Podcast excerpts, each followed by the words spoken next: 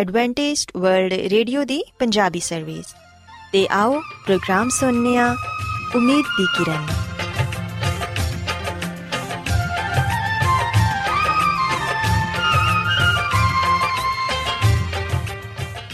ਸਾਥਿਓ, ਮੈਂ ਤੁਹਾਡੀ ਮੇਜ਼ਬਾਨ ਫਰਾਜ਼ ਸਲੀਮ, ਪ੍ਰੋਗਰਾਮ ਉਮੀਦ ਦੀ ਕਿਰਨ ਦੇ ਨਾਲ ਤੁਹਾਡੀ ਖidmat 'ਚ ਹਾਜ਼ਰ ਹਾਂ। ਮੇਰੇ ਵੱਲੋਂ ਪ੍ਰੋਗਰਾਮ ਸੁਣਨ ਵਾਲੇ ਸਾਰੇ ਸਾਥੀਆਂ ਨੂੰ ਮੇਰਾ ਪਿਆਰ ਭਰਾ ਸਲਾਮ, ਕਬੂਲ ਹੋਏ। ਸਾਥਿਓ ਉਮੀਦ ਕਰਨੀਆ ਕਿ ਤੁਸੀਂ ਸਾਰੇ ਖੁਦਾ ਤਾਲਾ ਦੇ ਫਜ਼ਲੋ ਕਰਮ ਨਾਲ ਖੈਰੀਅਤ ਨਾਲ ਤੇ ਸਾਡੀ ਇਹ ਦੁਆ ਹੈ ਕਿ ਤੁਸੀਂ ਸਦਾ ਖੁਸ਼ ਰਹੋ ਸਲਾਮਤ ਰਹੋ ਤੇ ਖੁਦਾ ਤਾਲਾ ਤੁਹਾਨੂੰ ਆਪਣੀਆਂ ਬਹੁਤ ਸਾਰੀਆਂ ਬਰਕਤਾਂ ਨਾਲ ਨਵਾਜ਼ੇ ਸਾਥਿਓ ਇਸ ਤੋਂ ਪਹਿਲਾਂ ਕਿ ਅੱਜ ਦੇ ਪ੍ਰੋਗਰਾਮ ਨੂੰ ਸ਼ੁਰੂ ਕੀਤਾ ਜਾਏ ਮੈਂ ਚਾਹਾਂਗੀ ਕਿ ਸਭ ਤੋਂ ਪਹਿਲੇ ਤੁਸੀਂ ਪ੍ਰੋਗਰਾਮ ਦੀ ਤਫਸੀਲ ਸੁਣ ਲਵੋ ਤੇ ਅੱਜ ਦੇ ਪ੍ਰੋਗਰਾਮ ਦੀ ਤਫਸੀਲ ਕੁਝ ਇਸ ਤਰ੍ਹਾਂ ਹੈ ਕਿ ਪ੍ਰੋਗਰਾਮ ਦਾ ਆਗਾਜ਼ ਇੱਕ ਗੀਤ ਨਾਲ ਹੋਏਗਾ ਤੇ ਗੀਤ ਦੇ ਬਾਅਦ ਸਿਹਤ ਦਾ ਪ੍ਰੋਗਰਾਮ ਤੰਦਰੁਸਤੀ ਹਜ਼ਾਰ ਨਿਮਤ ਤੁਹਾਡੀ ਖidmat 'ਚ ਪੇਸ਼ ਕੀਤਾ ਜਾਏਗਾ ਤੇ ਸਿਹਤ ਦੇ ਹਵਾਲੇ ਤੋਂ ਤੁਹਾਨੂੰ ਮਫੀਦ مشਵਰੇ ਦਿੱਤੇ ਜਾਣਗੇ, ਜਿਨ੍ਹਾਂ ਤੇ ਅਮਲ ਕਰਕੇ ਤੁਸੀਂ ਨਾ ਸਿਰਫ ਆਪਣੀ ਬਲਕਿ ਆਪਣੇ ਖਾਨਦਾਨ ਦੀ ਸਿਹਤ ਦਾ ਵੀ ਖਿਆਲ ਰੱਖ ਸਕਦੇ ਹੋ। ਤੇ ਸਾਥੀਓ, ਪ੍ਰੋਗਰਾਮ ਦੇ ਆਖਿਰ 'ਚ ਖੁਦਾ ਦੇ ਖਾਦਮ ਅਜ਼ਮਤ ਇਮਨੁਅਲ ਖੁਦਾਵੰਦ ਦੇ ਅਲਾਹੀ ਪਾਕਲਾਮ ਚੋਂ ਪੈਗਾਮ ਪੇਸ਼ ਕਰਨਗੇ। ਉਮੀਦ ਕਰਨੀਆ ਕਿ ਅੱਜ ਦੇ ਪੈਗਾਮ ਦੇ ਜ਼ਰੀਏ ਯਕੀਨਨ ਤੁਸੀਂ ਖੁਦਾਵੰਦ ਕੋਲੋਂ ਬਰਕਤ ਪਾਓਗੇ ਸੋ ਆਓ ਸਾਥੀਓ ਪ੍ਰੋਗਰਾਮ ਦਾ ਆਗਾਜ਼ ਇਸ ਰੂਹਾਨੀ ਗੀਤ ਨਾਲ ਕਰਨੀਆ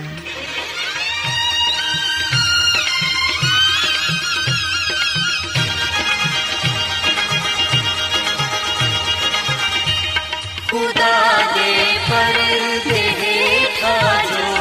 कोई इंसान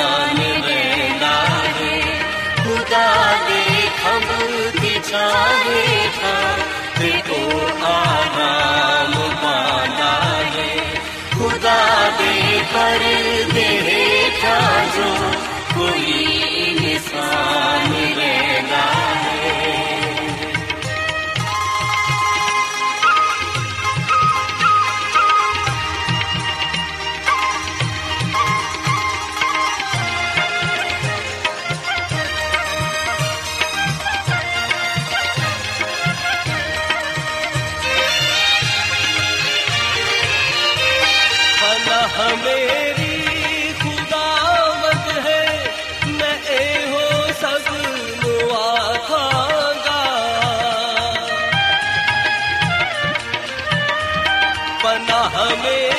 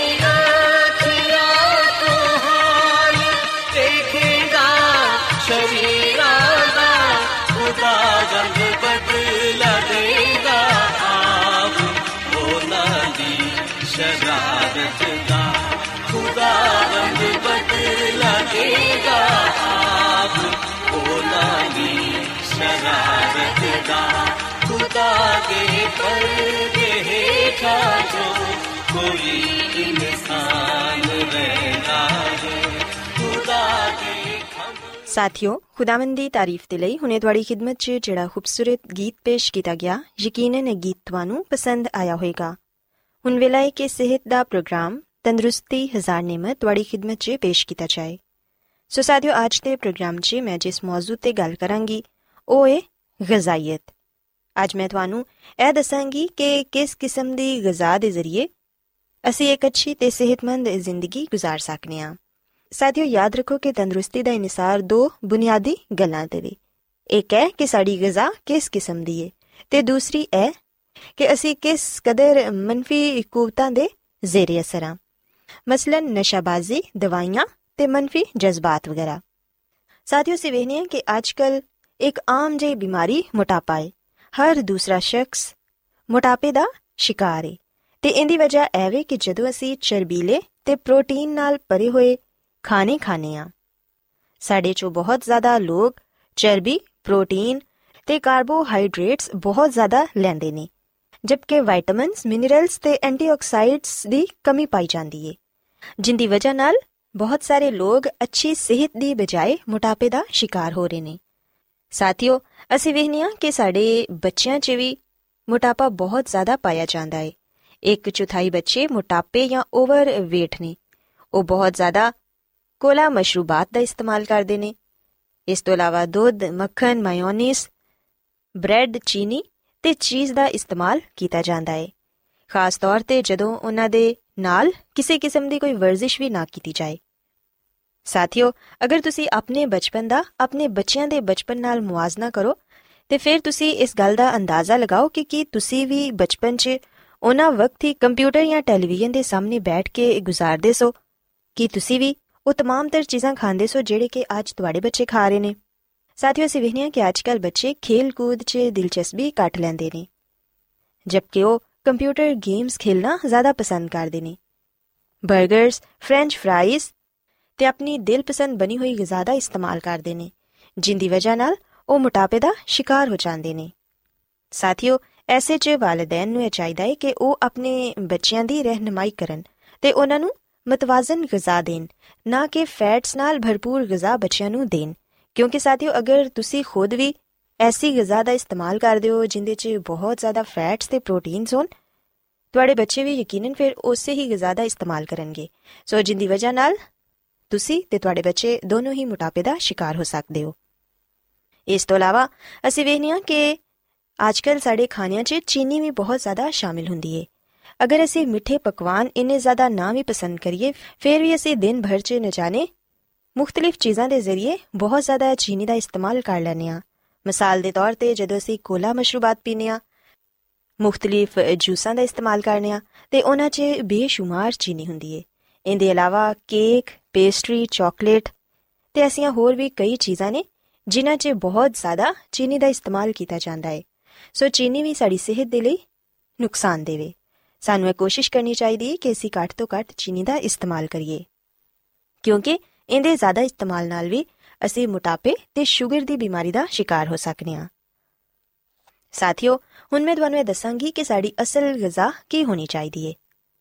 ਸਾਨੂੰ ਇਹ ਸੋਚਣ ਦੀ ਜ਼ਰੂਰਤ ਹੈ ਕਿ ਕਿਹੜੀ ਗਿਜ਼ਾ ਖਾਣਾ ਸਾਡੇ ਲਈ ਬਿਹਤਰੀਨ ਹੈ। ਸਾਥੀਓ ਸਾਡੇ ਚੋਂ ਕੁਝ ਲੋਕਾਂ ਦੀ ਪਰਵਰਿਸ਼ ਆਲੂਆਂ ਤੇ ਗੋਸ਼ਤ ਤੇ ਹੁੰਦੀ ਏ। ਉਹ ਮਾਇਸ਼ੀ ਤੌਰ ਤੇ ਸ਼ੁਕਰਗੁਜ਼ਾਰ ਹੁੰਦੇ ਨੇ ਕਿ ਕੁਝ ਨਾ ਕੁਝ ਤੇ ਉਹਨਾਂ ਨੂੰ ਖਾਣ ਨੂੰ ਮਿਲ ਰਿਹਾ ਹੈ ਪਰ ਸਾਥੀਓ, ਯਾਦ ਰੱਖੋ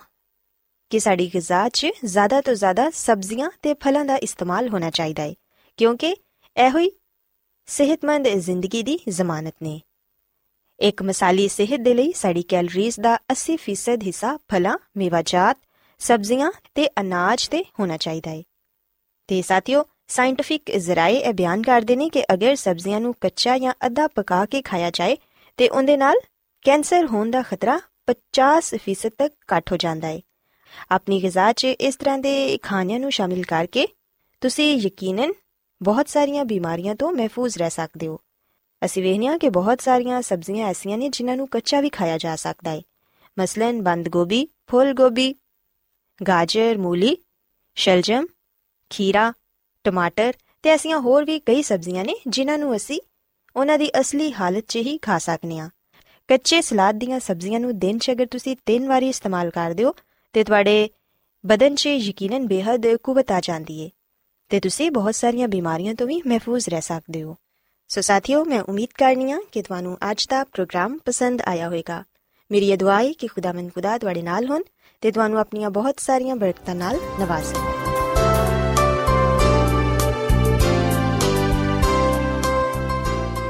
ਰੋਜ਼ਾਨਾ ਐਡਵੈਂਟਿਸਟ ਵਰਲਡ ਰੇਡੀਓ 24 ਘੰਟੇ ਦਾ ਪ੍ਰੋਗਰਾਮ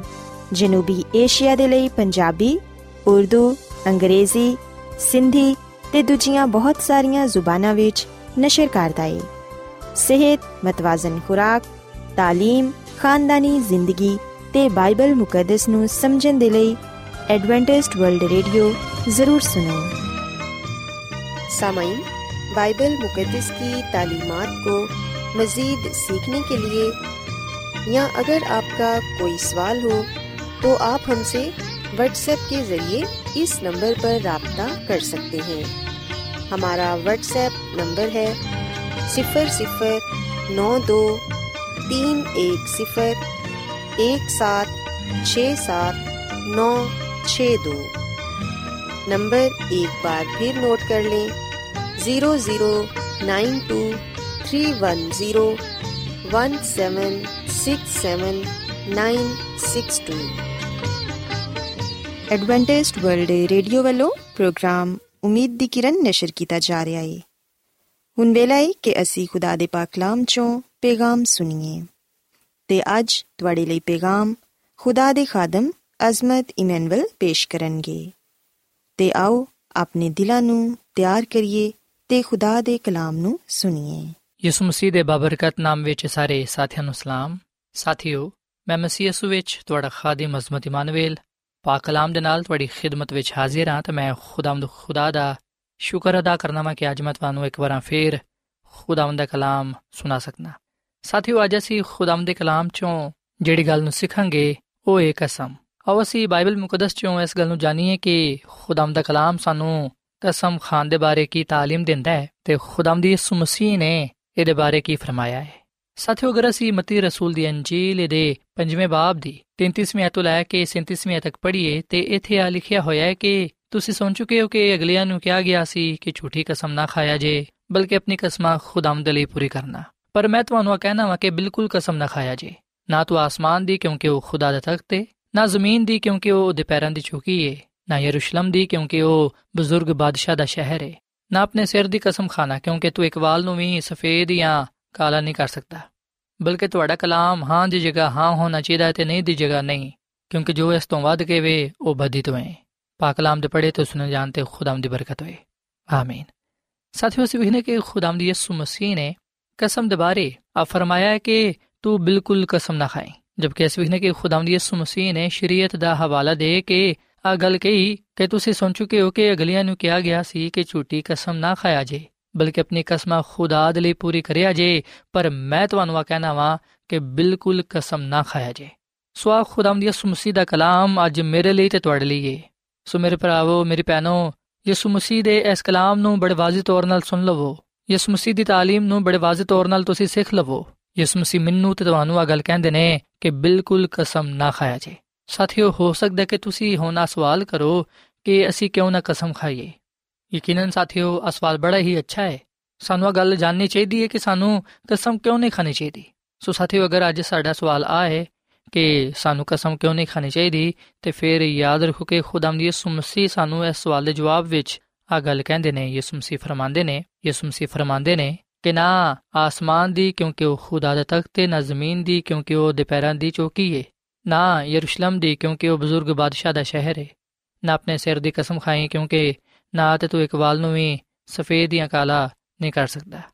ਸੋ ਸਾਥੀਓ ਖੁਦਾਮ ਦੀ ਯਿਸੂ ਮਸੀਹ ਸਾਨੂੰ ਇੱਥੇ ਆ ਗੱਲ ਸਿਖਾਉਂਦੇ ਨੇ ਖੁਦਾਮ ਦੀ ਯਿਸੂ ਮਸੀਹ ਸਾਨੂੰ ਇੱਥੇ ਆ ਗੱਲ ਦੱਸਦੇ ਪਏ ਨੇ ਕਿ ਸਾਰੇ ਸ਼ੈਵਾਂ ਖੁਦਾ ਦੀ ਤਰਫੋਂ ਨੇ, ਜੋ ਕੁਝ ਵੀ ਸਾਡੇ ਕੋਲ ਹੈ, ਵੇ ਉਹ ਖੁਦਾ ਦਾ ਦਿੱਤਾ ਹੋਇਆ ਹੈ। ਸਾਡੇ ਕੋਲ ਕੋਈ ਵੀ ਇੰਜ ਦੀ ਸ਼ੈ ਨਹੀਂ ਹੈ, ਜਿਹੜੀ ਕਿ ਸਾਡੀ ਆਪਣੀ ਹੋਏ। ਜੋ ਕੁਝ ਵੀ ਅਸਾਂ ਹਾਸਲ ਕੀਤਾ ਹੋਇਆ ਹੈ, ਉਹ ਖੁਦਾ ਦੀ ਤਰਫੋਂ ਹੈ। ਸਾਥੀਓ, ਕੋਈ ਵੀ ਅੰਜ ਦੀ ਇਸ ਦੁਨੀਆਂ ਵਿੱਚ ਸ਼ੈ ਨਹੀਂ ਪਾਈ ਜਾਂਦੀ ਜਿਹੜੀ ਕਿ ਖੁਦਾ ਦੀ ਨਾ ਹੋਏ। ਬਲਕਿ ਅਸੀਂ ਤੇ ਆ ਵੇਖਨੇ ਕਿ ਖੁਦਾਮ ਦੀ ਯਿਸੂ ਮਸੀਹ ਨੇ ਸਲੀਬ ਤੇ ਜਾਨ ਦੇ ਕੇ, ਆਪਣਾ ਖੂਨ ਬਹਾ ਕੇ ਸਾਨੂੰ ਆਪਣੇ ਬੇਸ਼ਕੀਮਤ ਖੂਨ ਦੇ ਨਾਲ ਖਰੀਦ ਲਿਆ ਹੈ। ਸੋ ਹੁਣ ਤੇ ਅਸੀਂ ਖੁਦਾ ਦੇ ਦੋ ਤਰ੍ਹਾਂ ਨਾਲ ਆ ਅਵਲਾ ਕਿ ਉਹਨੇ ਸਾਨੂੰ ਬਣਾਇਆ ਹੈ ਤੇ ਦੂਜਾ ਕਿ ਉਹਨੇ ਸਾਨੂੰ ਖਰੀਦਿਆ ਹੈ। ਪਰ ਸਾਥੀਓ, ਬੜੇ ਅਫਸੋਸ ਦੀ ਗੱਲ ਹੈ ਕਿ ਅਸੀਂ ਫਿਰ ਵੀ ਰੋਜ਼ਮਰਾ ਦੀ ਜ਼ਿੰਦਗੀ ਵਿੱਚ ਕਸਮਾਂ ਖਾਣ ਤੋਂ ਬਾਜ਼ ਨਹੀਂ ਆਂਦੇ ਸਾਥੀਓ ਅਸੀਂ ਕਸਮ ਕਿਉਂ ਖਾਣੇ ਆ ਸ਼ਾਇਦ ਅਸੀਂ ਕਸਮ ਇਸ ਲਈ ਖਾਣੇ ਆ ਤਾਂ ਕਿ ਆਪਣੇ ਆਪ ਨੂੰ ਸੱਚਾ ਸਾਬਤ ਕਰ ਸਕੀਏ ਸ਼ਾਇਦ ਅਸੀਂ ਇਸ ਲਈ ਕਸਮ ਖਾਣੇ ਆ ਤਾਂ ਕਿ ਅਸੀਂ ਲੋਕਾਂ ਨੂੰ ਆ ਵਿਖਾ ਸਕੀਏ ਕਿ ਅਸੀਂ ਕਦੀ ਵੀ ਝੂਠ ਨਹੀਂ ਬੋਲਿਆ ਅਸੀਂ ਬੜੇ ਸੱਚੇ ਆ ਰਾਸਤਬਾਜ਼ ਆ ਸਾਥੀਓ ਭਾਵੇਂ ਵਜ੍ਹਾ ਕੋਈ ਵੀ ਕਿਉਂ ਨਾ ਹੋਏ ਯਿਸੂ ਮਸੀਹ ਨੇ ਬੜੇ ਵਾਜ਼ਿਹ ਤੌਰ ਨਾਲ ਸਾਨੂੰ ਇਸ ਗੱਲ ਦਾ ਹੁਕਮ ਦਿੱਤਾ ਹੈ ਕਿ ਤੁਸੀਂ ਬਿਲਕੁਲ ਕਸਮ ਨਾ ਖਾਇਆ ਜੇ ਬਲਕਿ ਹਾਂ ਦੀ ਜਗ੍ਹਾ ਹਾਂ ਕਰੋ ਤੇ ਨਹੀਂ ਦੀ ਜਗ੍ਹਾ ਨਹੀਂ ਅਗਰ ਅਸੀਂ ਲੋਕਾਂ ਦੇ ਸਾਹਮਣੇ ਆ ਗੱਲ ਕਹਨੇ ਆ ਕਿ ਮੈਂ ਕਸਮ ਚੁੱਕਣਾ ਵਾ ਮੈਂ ਅੱਲਾ ਦੀ ਕਸਮ ਖਾਣਾ ਵਾ ਮੈਂ ਖੁਦਾ ਦੀ ਕਸਮ ਖਾਣਾ ਵਾ ਜਾਂ ਮੈਂ ਕਿਸੇ ਦੀ ਕਸਮ ਖਾਣਾ ਵਾ ਜਾਂ ਮੈਂ ਆਪਣੇ ਮਾਪੇ ਦੀ ਜਾਂ ਆਪਣੇ ਬੱਚਿਆਂ ਦੀ ਕਸਮ ਖਾਣਾ ਵਾ ਜੋ ਕੁਝ ਮੈਂ ਕਹਿੰਦੇ ਵਾਂ ਆ ਅਗਰ ਅਸੀਂ ਇਸ ਤਰ੍ਹਾਂ ਦੀ ਗੱਲਬਾਤ ਲੋਕਾਂ ਦੇ ਸਾਹਮਣੇ ਕਰਨੇ ਆ ਤੇ ਫਿਰ ਸਾਥੀਓ ਯਾਦ ਰੱਖੋ ਕਿ ਸਾਨੂੰ ਖੁਦਾ ਦੇ ਸਾਹਮਣੇ ਹਾਜ਼ਰ ਹੋਣਾ ਹੈਗਾ ਖੁਦਾਵੰਦ ਸਾਡੀ ਜ਼ਰੂਰ ਅਦਾਲਤ ਕਰੇਗਾ ਸਾਥੀਓ ਖੁਦਾਵੰਦ ਚਾਹੁੰਦਾ ਕਿ ਅਸੀਂ ਹਰ ਤਰ੍ਹਾਂ ਦੀ ਨਕਮੀ ਗੱਲ ਤੋਂ ਝੂਠੀ ਗੱਲ ਤੋਂ ਦੂਰ ਰਹੀਏ ਦਾਨਿਸ਼ਮੰਦ ਉਹ ਸ਼ਖਸ ਹੈ ਜਿਹੜਾ ਗੱਲਾਂ-ਗੱਲਾਂ ਵਿੱਚ ਖਤਾ ਨਹੀਂ ਕਰਦਾ ਜਦਕਿ ਬੇਵਕੂਫ ਆਪਣੀ ਗੱਲਾਂ ਦੀ ਵਜ੍ਹਾ ਤੋਂ ਫਸ ਜਾਂਦਾ ਹੈ। ਸੋ ਸਾਥੀਓ, ਭਾਵੇਂ ਹਾਲਾਤ ਕਿੰਨੇ ਹੀ ਬੁਰੇ ਹੀ ਕਿਉਂ ਨਾ ਹੋਣ, ਅਸਾਂ ਖੁਦਾਮ ਦੇ ਕਲਾਮ ਨੂੰ ਆਪਣੇ ਸਾਹਮਣੇ ਰੱਖਣਾ ਹੈ ਤੇ ਅਸੀਂ ਖੁਦਾ ਦੇ ਕਲਾਮ ਦੇ ਮੁਤਾਬਿਕ ਬਿਲਕੁਲ ਕਸਮ ਨਹੀਂ ਖਾਣੀ। ਸਾਥੀਓ, ਇਥੇ ਮੈਂ ਤੁਹਾਨੂੰ ਆ ਵੀ ਗੱਲ ਦੱਸਣਾ ਚਾਹਾਂਗਾ ਕਿ ਯਹੂਦੀ ਲੋਕ ਖੁਦਾਵੰਦ ਦੀ ਸ਼ਰੀਅਤ ਦੇ ਤੇ ਜੇ ਹੁਕਮ ਤੋਂ ਬੜੀ ਬਖੂਬੀ ਵਾਕਿਫ ਸਨ। ਖੁਦਾਵੰਦ ਦਾ ਆ ਹੁਕਮ ਸੀ ਕਿ ਤੂੰ ਬੇਫਾਇਦਾ ਮੇਰਾ ਨਾਂ ਨਾ ਲੈ ਤੇ ਜਿਹੜੇ ਯਹੂਦੀ ਲੋਕ ਸਨ, ਉਹ ਇਸ ਗੱਲ ਤੋਂ ਬੜੀ ਅੱਛੀ ਤਰ੍ਹਾਂ ਵਾਕਿਫ ਸਨ ਕਿ ਖੁਦਾ ਦਾ ਬੇਫਾਇਦਾ ਨਾਮ ਲੈਣਾ ਗੁਨਾਹ ਹੈ। ਪਰ ਸਾਥੀਓ, ਅਸੀਂ ਵੇਖਣਾ ਕਿ ਉਹਨਾਂ ਨੇ ਆਪਣੇ ਆਪ ਨੂੰ ਆਜ਼ਾਦ ਸਮਝਿਆ ਤੇ ਉਹਨਾਂ ਨੇ ਇਸ ਹੁਕਮ ਦੀ ਕਦਰ ਨਾ ਕੀਤੀ। ਜਦਕਿ ਅਸੀਂ ਵੇਖਣਾ ਕਿ ਹਜ਼ਰਤ ਮੂਸਾ ਦੇ ਜ਼ਰੀਏ ਵੀ ਉਹਨਾਂ ਨੂੰ ਇਸ ਗੱਲ ਦੀ ਹਦਾਇਤ ਕੀਤੀ ਗਈ ਸੀ ਕਿ ਉਹ ਆਪਣੇ ਆਪ ਨੂੰ ਝੂਠੀ ਕਸਮਾਂ ਤੋਂ ਦੂਰ ਰੱਖਣ। ਉਹਨਾਂ ਨੂੰ ਕਿਹਾ ਗਿਆ ਸੀ ਕਿ ਨਾ ਹੀ ਉਹ ਝੂਠੀ ਕਸਮ ਖਾਨ ਤੇ ਨਾ ਹੀ ਉਹ ਇੰਜ ਦੇ ਅਹਿਦ ਕਰਨ ਜਾਂ ਇੰਜ ਦਾ ਇਕਰਾਰ ਕਰਨ, ਇੰਜ ਦਾ ਵਾਅਦਾ ਕਰਨ ਜਿਹਨੂੰ ਉਹ ਪੂਰਾ ਨਾ ਕਰ ਸਕਦੇ ਹੋਣ ਸਾਡੀ ਭਲਾਈ ਦੇ ਲਈ ਸਾਨੂੰ ਆ ਹੁਕਮ ਦਿੰਦੇ ਨੇ ਕਿ ਅਸੀਂ ਬਿਲਕੁਲ ਕਸਮ ਨਾ ਖਾਈਏ ਸਾਥੀਓ ਹੋ ਸਕਦਾ ਹੈ ਕਿ ਤੁਸੀਂ ਇੱਥੇ ਆ ਵੀ ਸਵਾਲ ਕਰੋ ਕਿ ਯਿਸੂ ਮਸੀਹ ਤੇ ਖੁਦ ਇਸ ਗੱਲ ਦੀ تعلیم ਦਿੰਦੇ ਨੇ ਕਿ ਬਿਲਕੁਲ ਕਸਮ ਨਾ ਖਾਇਆ ਜੇ ਪਰ ਯਿਸੂ ਮਸੀਹ ਨੇ ਤੇ ਖੁਦ ਕਸਮ ਖਾਈ ਸੀ ਜਦੋਂ ਯਿਸੂ ਮਸੀਹ ਨੂੰ ਅਦਾਲਤ ਵਿੱਚ ਪੇਸ਼ ਕੀਤਾ ਗਿਆ ਜਦੋਂ ਸਰਦਾਰ ਕਾਹਿਨ ਨੇ ਯਿਸੂ ਮਸੀਹ ਨੂੰ ਖੁਦਾ ਦੀ ਕਸਮ ਦਿੱਤੀ ਉਸ ਵੇਲੇ ਯਿਸੂ ਮਸੀਹ ਨੇ ਖੁਦ ਕਸਮ ਖਾਈ ਸੋ ਆਓ ਸਾਥੀਓ ਅਸੀਂ ਕੁਝ ਦੇਰ ਦੇ ਲਈ ਇਸ ਵਾਕਿਏ ਤੇ ਗੁਰਖੋਸ ਕਰੀਏ ਤੇ ਇਸ ਗੱਲ ਨੂੰ ਜਾਣੀਏ ਕਿ ਇਸ ਵਾਕਿਏ ਵਿੱਚ ਬੁਨਿਆਦੀ ਤੌਰ 'ਤੇ ਸਾਨੂੰ ਕਿਸ ਗੱਲ ਦੀ تعلیم ਦਿੱਤੀ ਗਈ ਹੈ ਸਾਡੇ ਲਈ ਕਿਹੜਾ ਇਹਦੇ ਵਿੱਚ ਪੈਗਾਮ ਪਾਇਆ ਜਾਂਦਾ ਹੈ ਅਗਰ ਸਾਥੀਓ ਅਸੀਂ ਮੱਤੀ ਰਸੂਲ ਦੀ ਅੰਜੀਲ ਦੇ 26ਵੇਂ ਬਾਬ ਦੀ 62ਵੀਂ ਐਤ ਪੜ੍ਹੀਏ ਤੇ ਇੱਥੇ ਆ ਲਿਖਿਆ ਹੋਇਆ ਹੈ ਕਿ ਸਰਦਾਰ ਕਾਹਨ ਨੇ ਖੜੇ ਹੋ ਕੇ ਯਿਸੂ ਮਸੀਹ ਨੂੰ ਕਿਹਾ ਕਿ ਤੂੰ ਕਿਉਂ ਨਹੀਂ ਜਵਾਬ ਦਿੰਦਾ ਆ ਤੇਰੇ ਖਿਲਾਫ ਗਵਾਹੀ ਦਿੰਦੇ ਨੇ ਮਗਰ ਯਿਸੂ ਖਾਮੋਸ਼ ਹੀ ਰਿਹਾ ਸਰਦਾਰ ਕਾਹਨ ਨੇ ਉਹਨੂੰ ਕਿਹਾ ਕਿ ਮੈਂ ਤੈਨੂੰ ਜ਼ਿੰਦਾ ਖੁਦਾ ਦੀ ਕਸਮ ਦੇਣਾ ਵਾਂ ਕਿ ਅਗਰ ਤੂੰ ਖੁਦਾ ਦਾ ਬੇਟਾ ਮਸੀਹ ਹੈ, ਤੇ ਸਾਨੂੰ ਦੱਸ ਦੇ। ਯਿਸੂ ਮਸੀਹ ਨੇ ਉਹਨੂੰ ਆਖਿਆ ਕਿ ਤੂੰ ਖੁਦ ਹੀ ਕਹਿ ਦਿੱਤਾ ਹੈ, ਬਲਕਿ ਮੈਂ ਤੈਨੂੰ ਕਹਿਣਾ ਵਾਂ ਕਿ ਇਹ ਦੁਬਾ ਤੁਸੀਂ ਇਬਨ ਆਦਮ ਨੂੰ ਕਾਦਰੇ ਮੁਤਲਕ ਦੇ ਸੱਜੇ ਪਾਸੇ ਬਹਿੰਦੇ ਤੇ ਆਸਮਾਨ ਦੇ ਬਦਲਾਂ ਤੇ ਆਂਦੇ ਵੇਖੋਗੇ। ਇਸ ਤੇ ਸਰਦਾਰ ਕਾਹਨ ਨੇ ਅਕਹਿ ਕੇ ਆਪਣੇ ਕੱਪੜੇ ਫਾੜ ਦਿੱਤੇ ਕਿ ਇਹਨੇ ਕੁਫਰ ਬਕਿਆ ਹੁਣ ਸਾਨੂੰ ਗਵਾਵਾਂ ਦੀ ਕੋਈ ਜ਼ਰੂਰਤ ਨਹੀਂ ਰਹੀ। ਸਾਥੀਓ, ਇਸ ਵੇਲੇ ਕਿ ਇੱਥੇ ਦਰਅਸਲ ਯਿਸੂ ਮਸੀਹ ਨੂੰ ਅਦਾਲਤ ਵਿੱਚ ਪੇਸ਼ ਕੀਤਾ ਗਿਆ ਸੀ। ਤੇ ਜਿਵੇਂ ਕਿ ਅਸੀਂ ਜਾਣਦੇ ਹਾਂ ਕਿ ਅਦਾਲਤ ਵਿੱਚ ਹਲਫ ਉਠਾਉਣ ਦੀ ਰਸਮ ਹੁੰਦੀ ਏ, ਪਹਿਲੋਂ ਹਲਫ ਉਠਾਇਆ ਜਾਂਦਾ ਹੈ, ਫਿਰ ਅਦਾਲਤ ਦੀ ਕਾਰਵਾਈ ਸ਼ੁਰੂ ਹੁੰਦੀ ਏ। ਕੁਝ ਇਸ ਤਰ੍ਹਾਂ ਦੇ ਹੀ ਮਾਹੌਲ ਅਸੀਂ ਇਸ ਵਾਕਿਏ ਵਿੱਚ ਪਾਨੇ ਆ ਸੋ ਖੁਦਾਵੰਦ ਯਿਸੂ ਮਸੀਹ ਨੇ ਅਦਾਲਤੀ ਹਲਫ ਉਠਾਉਣ ਦੀ ਜਿਹੜੀ ਰਸਮ ਸੀ, ਜਾਂ ਜਿਹੜਾ ਇਕਰਾਰ ਸੀ, ਉਹਨੂੰ ਰੱਦ ਨਾ ਕੀਤਾ, ਉਸ ਰਸਮ ਦੀ ਮੁਖਾਲਫਤ ਨਾ ਕੀਤੀ, ਬਲਕਿ ਇਸ ਵਿਖਣਾ ਕਿ ਖੁਦਾਵੰਦ ਯਿਸੂ ਮਸੀਹ ਨੇ ਬਜ਼ਾਤੇ ਖੁਦ ਜਦੋਂ ਇਸ ਸਦਰੇ ਅਦਾਲਤ ਦੇ ਰੂਬਰੂ ਪੇਸ਼ ਕੀਤਾ ਗਿਆ, ਉਸ ਹਲਫ ਦੀ ਤਸਦੀਕ ਕੀਤੀ। ਸੋ ਸਰਦਾਰ ਕਹਿਣ ਨੇ ਯਿਸੂ ਮਸੀਹ ਕੋਲ ਪੁੱਛਿਆ ਕਿ ਮੈਂ ਤੈਨੂੰ ਜ਼ਿੰਦਾ ਖੁਦਾ ਦੀ ਕਸਮ ਦੇਣਾ ਵਾਂ ਕਿ ਅਗਰ ਤੂੰ ਜ਼ਿੰਦਾ ਖੁਦਾ ਦਾ ਬੇਟਾ ਮਸੀਹ ਹੈ ਤੇ ਸਾਨੂੰ ਦੱਸ ਦੇ। ਯਿਸੂ ਮਸੀਹ ਨੇ ਜਵਾਬ ਦਿੱਤਾ ਕਿ ਤੂੰ ਖੁਦ ਹੀ ਕਹਿ ਦਿੱਤਾ ਹੈ। ਸਾਥੀਓ, ਬੇਸ਼ੱਕ ਯਿਸੂ ਮਸੀਹ ਨੇ ਅਦਾਲਤ ਵਿੱਚ ਪੇਸ਼ ਹੁੰਦੇ ਹੋਏ ਹਲਫ ਉਠਾਇਆ, ਪਰ ਅਸੀਂ ਵੀ ਕਿ ਹਕੀਕਤ ਵਿੱਚ ਇੱਥੇ ਜਿਹੜਾ ਬੁਨਿਆਦੀ ਅਸੀਂ ਅਹਿਮ ਪੈਗਾਮ ਪਾਣੇ ਆ ਉਹ ਹੈ ਕਿ ਖੁਦਾਵੰਦ ਨੇ, ਆਪਣੇ ਆਪ ਨੂੰ ਆਪਣੇ ਖੁਦਾਬਾਪ ਦੇ ਰੂਬਰੂ ਪਾਇਆ ਤੇ ਉਹਨੇ ਉਹੀ ਗੱਲ ਕਹੀ ਜਿਹੜੀ ਕਿ ਸੱਚ ਸੀ। ਉਹਨੇ ਹਾਂ ਦੀ ਜਗ੍ਹਾ ਹਾਂ ਕਿਹਾ। ਸੋ ਇੱਥੇ ਦਰਸਲ ਜਿਹੜੀ ਗੱਲ ਸੀ, ਉਹ ਆ ਸੀ ਕਿ ਯਿਸੂ ਮਸੀਹ ਨੂੰ ਖੁਦਾ ਦੇ ਸਾਹਮਣੇ ਪੇਸ਼ ਕੀਤਾ ਗਿਆ ਹੈ ਤੇ ਉਹ ਉਹਦੇ ਸਾਹਮਣੇ ਜਵਾਬ ਦੇਵੇ। ਅਗਰ ਉਹ ਝੂਠ ਬੋਲੇਗਾ, ਤੇ ਦਾ ਮਤਲਬ ਹੈ ਕਿ ਉਹ ਉਸ ਹਸਤੀ ਦੇ ਸਾਹਮਣੇ ਝੂਠ ਬੋਲਾਂਦੀ ਹੈ ਜਿਹੜੀ ਸੱਚਾਈ ਤੋਂ ਵਾਕਿਫ ਹੈ। ਪਰ ਸਾਥੀਓ, ਜਦੋਂ ਅਸੀਂ ਬਾਈਬਲ ਮੁਕੱਦਸ ਵਿੱਚ ਯਿਸੂ ਮਸੀਹ ਦੀ ਇਸ ਤਾਲੀਮ ਨੂੰ ਪਾਣੇ ਆ ਜਿਹੜੇ ਕਿ ਉਹਨੇ ਆਪਣੇ ਲੋਕਾਂ ਨੂੰ ਦਿੱਤੀ ਕਿ ਤੁਸੀਂ ਬਿਲਕੁਲ ਕਸਮ ਨਾ ਖਾਇਆ ਜੇ, ਇਹਦਾ ਮਤਲਬ ਹੈ ਕਿ ਅਸੀਂ ਲੋਕਾਂ ਦੇ ਸਾਹਮਣੇ ਕਸਮ ਨਾ ਖਾਈਏ। ਅਸੀਂ ਲੋਕਾਂ ਦੇ ਸਾਹਮਣੇ ਕੋਈ ਐਸਾ ਅਹਿਦ ਨਾ ਕਰੀਏ ਕੋਈ ਇੰਜ ਦਾ ਵਾਅਦਾ ਨਾ ਕਰੀਏ, ਕੋਈ ਇੰਜ ਦਾ ਜ਼ਿੰਮਾ ਨਾ ਲਈਏ ਜਿਹਨੂੰ ਅਸੀਂ ਬਾਤ ਨੂੰ ਪੂਰਾ ਨਾ ਕਰ ਸਕੀਏ। ਬਲਕਿ ਅਸੀਂ ਹਮੇਸ਼ਾ ਸੱਚ ਬੋਲੀਏ। ਸਾਥੀਓ, ਪਾਲੂਸ ਰਸੂਲ ਵੀ ਆਪਣੇ ਖਾਤ ਵਿੱਚ ਇਹ ਗੱਲ ਲਿਖਦਾ ਹੈ, ਅਗਰ ਅਸੀਂ ਪਾਲੂਸ ਰਸੂਲ ਦਾ ਖਾਤ ਤੇ ਕੁਲਸੇ ਦੇ ਨਾਮ ਦੇ ਚੌਥੇ ਬਾਬ ਦੀ ਛਠੀ ਆਇਤ ਔਰ ਫਿਰ ਇਫਸਿਓ ਦੇ ਨਾਮ ਦੇ ਚੌਥੇ ਬਾਬ ਦੀ 29 ਆਇਤ ਪੜ੍ਹੀਏ, ਤੇ ਇੱਥੇ ਆ ਲਿਖਿਆ ਹੋਇਆ ਹੈ ਕਿ ਤੁਹਾਡਾ ਕਲਾਮ ਹਮੇਸ਼ਾ ਪੁਰਫਜ਼ਲ ਹੋਏ, ਕੋਈ ਗੰਦੀ ਗੱਲ ਤੁਹਾਡੇ ਮੂੰਹ ਚੋਂ ਨਾ ਨਿਕਲੇ, ਬਲਕਿ ਉਹੀ ਜਿਹੜੀ ਜ਼ਰੂਰਤ ਦੇ ਮੁਆਫਿਕ ਤਰੱਕੀ ਦੇ ਲਈ ਅੱਛੀ ਹੋਏ, ਤਾਂ ਕਿ ਉਹਦੇ ਨਾਲ ਸੁਣਨ ਵਾਲਿਆਂ ਤੇ ਫਜ਼ਲ ਹੋਏ। ਸੋ ਸਾਥੀਓ, ਜਿਹੜੇ ਲੋਕ ਯਿਸੂ ਮਸੀਹ ਕੋਲੋਂ ਤਰਬੀਅਤ ਪਾਉਂਦੇ ਨੇ, ਜਿਹੜੇ ਲੋਕ ਯਿਸੂ ਮਸੀਹ ਕੋਲੋਂ ਤਾਲੀਮ ਪਾਉਂਦੇ ਨੇ, ਉਹ ਤਾਰੀਕੀ ਦੇ ਬੇਫਲ ਕੰਮਾਂ ਵਿੱਚ ਸ਼ਰੀਕ ਨਹੀਂ ਹੁੰਦੇ। ਉਹ ਆਪਣੀ ਪੂਰੀ ਜ਼ਿੰਦਗੀ ਵਿੱਚ ਆਪਣੀ ਗੁਫ਼ਤਗੂ ਨੂੰ, ਆਪਣੇ ਚਾਲ ਚੱਲਣ ਨੂੰ ਸਾਦਾ, ਪਾਕ ਤੇ ਸੱਚਾ ਰੱਖਦੇ ਨੇ। ਕਿਉਂਕਿ ਉਹ ਇਸ ਗੱਲ ਨੂੰ ਜਾਣਦੇ ਨੇ ਕਿ ਖੁਦਾਵੰਦ ਉਹਨਾਂ ਦੇ ਨਾਲ ਹੈ ਤੇ ਉਹ ਜਿਸ ਖੁਦਾ ਦੀ ਇਬਾਦਤ ਕਰਦੇ ਨੇ, ਜਿਸ ਖੁਦਾ ਦੀ ਖਿਦਮਤ ਕਰਦੇ ਨੇ, ਉਹ ਸੱਚਾ ਖੁਦਾ ਹੈ, ਉਹ ਪਾਕ ਖੁਦਾ ਹੈ। ਇਸ ਲਈ ਉਹਦੇ ਨਾਲ ਰਹਿਣ ਦੇ ਲਈ ਇਹ ਜ਼ਰੂਰੀ ਹੈ ਕਿ ਅਸੀਂ ਵੀ ਪਾਕ ਤੇ ਸੱਚੇ ਬਣੀਏ। ਸਾਡੇ ਮੂੰਹ ਚੋਂ ਕਦੇ ਵੀ ਝੂਠ ਨਹੀਂ ਨਿਕਲਣਾ ਚਾਹੀਦਾ, ਕਦੇ ਵੀ ਝੂਠੀ ਗੱਲ ਨਹੀਂ ਕਰਨੀ ਚਾਹੀਦੀ, ਤਾਂ ਕਿ ਐਸਾ ਨਾ ਹੋਏ ਕਿ ਅਸੀਂ ਅਦਾਲਤ ਵਿੱਚ ਖੁਦਾ ਦੇ ਹਜ਼ੂਰ ਕਸੂਰਵਾਰ ਠਹਿਰੀਏ। ਸੋ ਸਾਥੀਓ, ਜਦੋਂ ਖੁਦਾਵੰਦ ਯਿਸੂ ਮਸੀਹ ਸਾਨੂੰ ਆ ਗੱਲ ਕਹਿੰਦੇ ਨੇ ਕਿ ਤੁਸੀਂ ਬਿਲਕੁਲ ਕਸਮ ਨਾ ਖਾਇਆ ਜੇ, ਯਾਦ ਰੱਖੋ ਕਿ ਉਸ ਵੇਲੇ ਖੁਦਾਵੰਦ ਸਾਡੇ ਨਾਲ ਆ ਕਲਾਮ ਕਰਦੇ ਨੇ ਕਿ ਅਸੀਂ ਬਿਲਕੁਲ ਝੂਠ ਨਾ ਬੋਲੀਏ, ਅਸੀਂ ਬਿਲਕੁਲ ਝੂਠ ਦਾ ਸਹਾਰਾ ਨਾ ਲਈਏ, ਬੁਰੀਆਂ ਗੱਲਾਂ ਨਾ ਕੀਏ ਇੰਜ ਦੇ ਅਲਫਾਜ਼ ਇੰਜ ਦਾ ਕਲਾਮ ਨਾ ਕਰੀਏ, ਜਿੱਦੀ ਵਜ੍ਹਾ ਤੋਂ ਅਸੀਂ ਖੁਦਾ ਦੇ ਹਜ਼ੂਰ ਕਸੂਰਵਾਰ ਠਹਿਰੀਏ। ਸੋ ਅਸੀਂ ਯਿਸੂ ਮਸੀਹ ਦੀ ਇਸ ਤਾਲੀਮ ਨੂੰ ਆਪਣੇ ਦਿਲਾਂ ਵਿੱਚ ਰੱਖੀਏ ਤੇ ਹਮੇਸ਼ਾ ਸੱਚੀ ਗੱਲ ਕਹਿਣ ਤੋਂ ਨਾ ਡਰੀਏ। ਯਿਸੂ ਮਸੀਹ ਸਾਨੂੰ ਸਿਖਾਉਂਦੇ ਨੇ ਕਿ ਅਸੀਂ ਕਿਵੇਂ ਸੱਚ ਬੋਲ ਸਕਨੇ ਆ ਸਾਡੀ ਗੁਫ਼ਤਗੂ ਕਿਵੇਂ ਸਚਾਈ ਤੇ ਮਬਨੀ ਹੋ ਸਕਦੀ ਹੈ ਸਾਡਾ ਕਲਾਮ, ਸਾਡੀ ਗੱਲ ਹਾਂ ਦੀ ਜਗ੍ਹਾ ਹਾਂ ਹੋਣੀ ਚਾਹੀਦੀ ਹੈ ਤੇ ਨਾ ਦੀ ਜਗ੍ਹਾ ਨਾ ਹੋਣੀ ਚਾਹੀਦੀ ਹੈ ਸਾਥੀਓ ਖੁਦਾਮ ਦਾ ਕਲਾਮ ਫਰਮਾਂਦਾ ਹੈ ਕਿ ਜਿਹੜੇ ਲੋਕ ਝੂਠੀ ਕਸਮਾਂ ਖਾਂਦੇ ਨੇ, ਜਿਹੜੇ ਲੋਕ ਝੂਠ ਬੋਲਦੇ ਨੇ, ਜਿਹੜੇ ਲੋਕ ਗਾਲੀ ਗਲੋਚ ਕਰਦੇ ਨੇ, ਬੁਰੇ ਤੇ ਗੰਦੇ ਅਲਫਾਜ਼ ਇਸਤੇਮਾਲ ਕਰਦੇ ਨੇ, ਉਹ ਲੋਕ ਖੁਦਾ ਦੀ ਬਾਦਸ਼ਾਹੀ ਵਿੱਚ ਨਾ ਜਾ ਸਕਣਗੇ, ਬਲਕਿ ਉਹ ਅਲਾਹੀ ਅਗ ਨਾਲ ਜਲ ਜਾਣਗੇ। ਸਾਥੀਓ, ਅਗਰ ਅਸੀਂ ਮੁਕਾਸ਼ਫਾ ਦੀ ਕਿਤਾਬ ਦੇ 21ਵੇਂ ਬਾਬ ਦੀ 8ਵੀਂ ਆਇਤ ਪੜ੍ਹੀਏ, ਤੇ ਇੱਥੇ ਆ ਲਿਖਿਆ ਹੋਇਆ ਹੈ ਕਿ ਮਗਰ ਬੁਜ਼ਦਿਲ, ਬੇਈਮਾਨ ਤੇ ਗੁਨਾਹਨੇ ਲੋਕ ਤੇ ਖੂਨੀ, ਹਰਾਮਕਾਰ, ਜਾਦੂਗਰ, ਬੁੱਤਪਰਸਤ ਤੇ ਸਾਰੇ ਝੂਠਿਆਂ ਦਾ ਹਿੱਸਾ ਅੱਗ ਤੇ ਗੰਦਕ ਦੀ ਜੇਲ੍ਹ ਵਿੱਚ ਹੋਏਗਾ। ਆ ਦੂਜੀ ਮੌਤ ਹੋਏਗੀ। ਔਰ ਫਿਰ ਸਾਥੀਓ, ਅਸੀਂ ਮੁਕਾਸ਼ਫਾ ਦੀ ਕਿਤਾਬ ਦੇ 22ਵੇਂ ਬਾਬ ਦੀ 15ਵੀਂ ਆਇਤ ਵਿੱਚ ਇਹ ਗੱਲ ਪੜ੍ਹਨੇ ਆ ਕਿ ਮਗਰ ਕੁੱਤੇ ਤੇ ਜਾਦੂਗਰ, ਹਰਾਮਕਾਰ, ਖੂਨੀ, ਬੁੱਤਪਰਸਤ ਤੇ ਝੂਠੀ ਗੱਲ ਨੂੰ ਪਸੰਦ ਕਰਨ ਵਾਲਾ, ਬੋਲਣ ਵਾਲਾ ਬਾਹਰ ਰਹੇਗਾ। ਸੋ ਅਸੀਂ ਵੇਖਨੇ ਕਿ ਖੁਦਾਵੰਦ ਦਾ ਕਲਾਮ ਫਰਮਾਂਦਾ ਹੈ ਕਿ ਝੂਠੀਆਂ ਕਸਮਾਂ ਖਾਣ ਵਾਲੇ, ਹਾਂ ਦੀ ਜਗ੍ਹਾ ਨਾ ਕਰਨ ਵਾਲੇ ਤੇ ਨਾ ਦੀ ਜਗ੍ਹਾ ਹਾਂ ਕਰਨ ਵਾਲੇ, ਝੂਠ ਬੋਲਣ ਵਾਲੇ, ਝੂਠ ਦਾ ਸਹਾਰਾ ਲੈਣ ਵਾਲੇ ਸਾਰੇ ਲੋਕ ਜਿਹੜੇ ਕਿ ਝੂਠ ਨੂੰ ਪਸੰਦ ਕਰਦੇ ਨੇ ਤੇ ਬੋਲਦੇ ਨੇ, ਉਹ ਖੁਦਾ ਦੀ ਬਾਦਸ਼ਾਹੀ ਵਿੱਚ ਦਾਖਲ ਨਹੀਂ ਹੋ ਸਕਣਗੇ, ਬਲਕਿ ਉਹ ਅਲਾਹੀ ਅਗ ਦੇ ਨਾਲ ਜਲ ਜਾਣਗੇ। ਸਾਥੀਓ, ਖੁਦਾਮ ਦੀ ਯਿਸੂ ਮਸੀਹ ਸਾਡੇ ਨਾਲ ਆ ਵੀ ਕਲਾਮ ਕਰਦੇ ਨੇ, ਯਿਸੂ ਮਸੀਹ ਸਾਨੂੰ ਆ ਵੀ ਦੱਸਦੇ ਨੇ ਕਿ ਜਿਹੜਾ ਝੂਠ ਬੋਲਦਾ ਹੈ, ਉਹਦਾ ਤਾਲੁਕ ਸ਼ੈਤਾਨ ਨਾਲ ਹੈ, ਕਿਉਂਕਿ ਸ਼ੈਤਾਨ ਝੂਠਾਂ ਦਾ ਬਾਪ ਹੈ। ਸੋ ਫੈਸਲਾ ਐਸਾ ਕਰਨਾ ਹੈ ਕਿ ਅਸੀਂ ਕਿਹਦੇ ਫਰਜ਼ੰਦ ਠਹਿਰਨਾ ਚਾਹਨੇ ਆ ਸਾਥੀਓ, ਅਗਰ ਖੁਦਾਵੰਦ ਹੀ ਸਾਡਾ ਖੁਦਾ ਹੈ, ਅਗਰ ਉਹੀ ਸਾਡਾ ਜ਼ਿੰਦਾ ਆਸਮਾਨੀ ਬਾਪ ਹੈ, ਤੇ ਫਿਰ ਅਸੀਂ ਹਾਂ ਦੀ ਜਗ੍ਹਾ ਹਾਂ ਕਰੀਏ, ਨਾ ਦੀ ਜਗ੍ਹਾ ਨਾ ਕਰੀਏ। ਹਮੇਸ਼ਾ ਸੱਚ ਬੋਲੀਏ,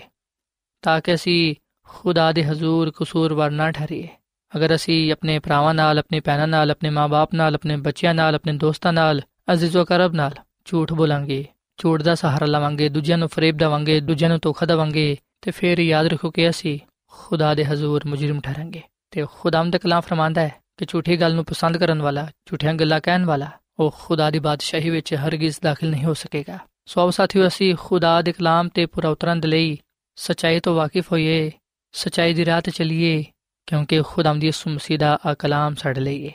ਸੱਚੇ ਲੋਕ ਹੀ, ਰਾਸਤਬਾਜ਼ ਲੋਕ ਹੀ ਖੁਦਾ ਤਾਲਾ ਦੇ ਬੇਟੇ ਠਹਿਰਾਣਗੇ ਤੇ ਉਸ ਬਾਦਸ਼ਾਹਤ ਵਿੱਚ ਜਾ ਸਕਣਗੇ ਜਿਹੜੀ ਕਿ ਖੁਦਾਵੰਦ ਨੇ ਆਪਣੇ ਲੋਕਾਂ ਦੇ ਲਈ ਤਿਆਰ ਕੀਤੀ ਹੈ ਸੋ ਸਾਥੀਓ, ਇਸ ਵੇਲੇ ਮੈਂ ਤੁਹਾਡੇ ਸਾਹਮਣੇ ਇਸ ਗੱਲ ਦੀ ਅਪੀਲ ਕਰਨਾ ਵਾਂ ਕਿ ਤੁਸੀਂ ਹਰ ਤਰ੍ਹਾਂ ਦੇ ਝੂਠ ਤੋਂ ਹਰ ਤਰ੍ਹਾਂ ਦੀ ਬੁਰੀ ਗੱਲ ਤੋਂ ਆਪਣੇ ਆਪ ਨੂੰ ਦੂਰ ਰੱਖੋ ਆਪਣੇ ਆਪ ਨੂੰ ਹਰ ਤਰ੍ਹਾਂ ਦੀ ਬੁਰਾਈ ਤੋਂ ਹਰ ਤਰ੍ਹਾਂ ਦੀ ਬਦੀ ਤੋਂ ਬਾਜ਼ ਰੱਖੋ ਕਿਉਂਕਿ ਖੁਦਾਵੰਦ ਚਾਹੁੰਦਾ ਹੈ ਕਿ ਉਹਦੇ ਲੋਕ ਸਚਾਈ ਦੀ ਰਾਹ ਤੇ ਚੱਲਣ ਆਓ ਅਸੀਂ ਸਚਾਈ ਨੂੰ ਪਸੰਦ ਕਰੀਏ ਤੇ ਹਮੇਸ਼ਾ ਸੱਚ ਬੋਲੀਏ ਖੁਦਾ ਦੀ ਰਾਸਤਬਾਜ਼ੀ ਤੇ ਚੱਲੀਏ ਤਾਂ ਕਿ ਅਸੀਂ ਖੁਦਾਵੰਦ ਕੋਲੋਂ ਬਰਕਤ ਤੇ ਬਰਕਤ ਪਾਣ ਵਾਲੇ ਬਣੀਏ ਸੋ ਸਾਥੀਓ ਇਸ ਵੇਲੇ ਮੈਂ ਤੁਹਾਡੇ ਨਾਲ ਮਿਲ ਕੇ ਦੁਆ ਕਰਨਾ ਚਾਹਨਾ ਆਓ ਅਸੀਂ ਆਪਣੇ ਆਪ ਨੂੰ ਖੁਦਾ ਦੇ ਸਾਹਮਣੇ ਪੇਸ਼ ਕਰੀਏ ਤੇ ਖੁਦਾ ਨੂੰ ਕਹੀਏ ਕਿ ਖੁਦਾਵੰਦ ਸਾਨੂੰ ਤੌਫੀਕ ਦੇ ਕਿ ਅਸੀਂ ਹਮੇਸ਼ਾ ਹਾਂ ਦੀ ਜਗ੍ਹਾ ਹਾਂ ਕਰੀਏ, ਨਾ ਦੀ ਜਗ੍ਹਾ ਨਾ ਕਰੀਏ, ਤਾਂ ਕਿ ਤੇਰੇ ਹਜ਼ੂਰ ਅਸੀਂ ਵੀ ਐਬ ਠਹਿਰੀਏ। ਸੋ ਆਓ ਸਾਥੀਓ, ਅਸੀਂ ਦੁਆ ਕਰੀਏ।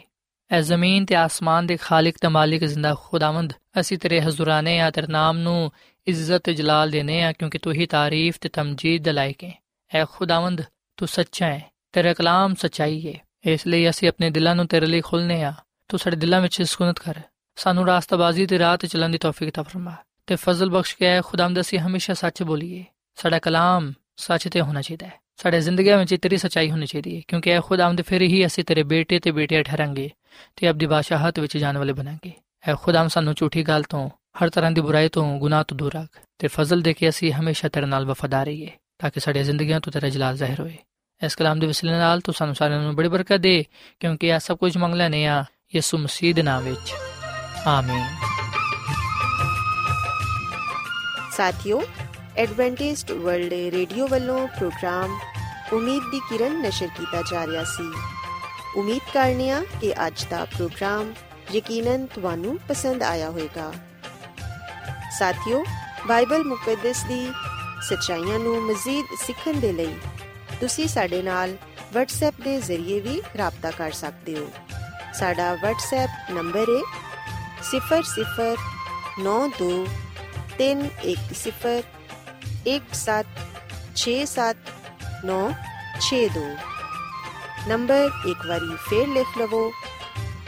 0092311767962 ਸਾਥਿਓ ਕੱਲ ਇਸੇ ਵੇਲੇ ਤੇ ਇਸੇ ਫ੍ਰੀਕਵੈਂਸੀ ਤੇ ਦੁਬਾਰਾ ਤੁਹਾਡੇ ਨਾਲ ਮੁਲਾਕਾਤ ਹੋਏਗੀ ਹੁਣ ਆਪਣੀ ਮੇਜ਼ਬਾਨ ਫਰਾਜ਼ ਸਲੀਮ ਨੂੰ ਇਜਾਜ਼ਤ ਦਿਓ ਰੱਬ ਰਾਖਾ